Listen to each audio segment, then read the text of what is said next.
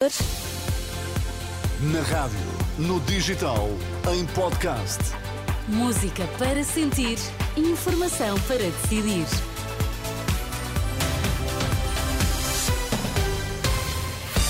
São as notícias das três com a Filipa Ribeiro para já os destaques desta edição. Boa tarde. Olá, boa tarde. A Iniciativa Liberal diz que é importante evitar maiorias absolutas nas eleições. A Hamas fala em mais de 28 mil mortes em Gaza desde o início do conflito. No caminho para as legislativas, o líder da Iniciativa Liberal diz que é importante que se evitem maiorias absolutas nas próximas eleições.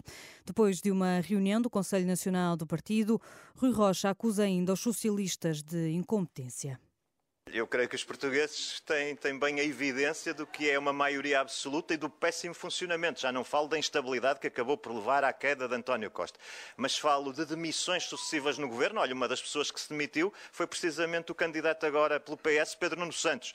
E, portanto, demissões sucessivas, serviços públicos arrasados, incompetência, casos nunca explicados e, portanto, sobre maiorias absolutas, eu acho que o país já teve a sua dose para, para, para, vários anos e, portanto, a democracia nunca é um problema, é sempre uma solução. E a solução pode passar, obviamente, por soluções minoritárias que representem uma visão diferente do país e que façam a mobilização do país para mudar, porque é isso, a palavra certa neste momento para Portugal é mudar. Mais do mesmo já não pode ser.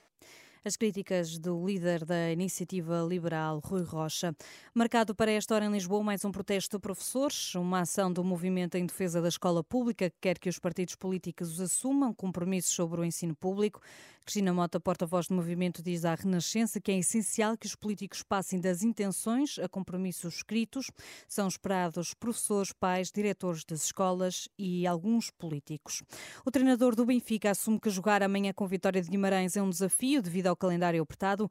Na antevisão, Roger Schmidt diz que depois do jogo de quinta-feira com o Vizela, a prioridade foi dada ao descanso.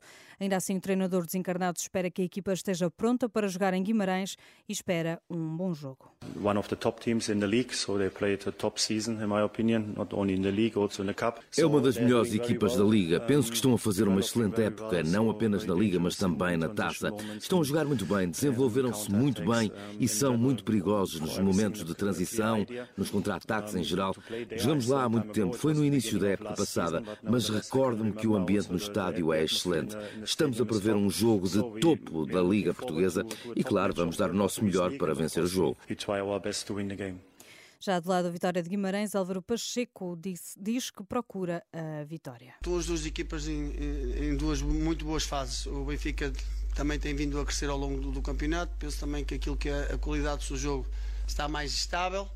Um, mas também olhando para aquilo que é o Vitória, também está nesse sentido. Olhamos o Vitória sempre, constantemente, sempre a crescer, a saber lidar com, com aquilo que são as adversidades e, e as contrariedades que vão nos aparecendo por aquilo que o adversário vai nos, vai nos provocando.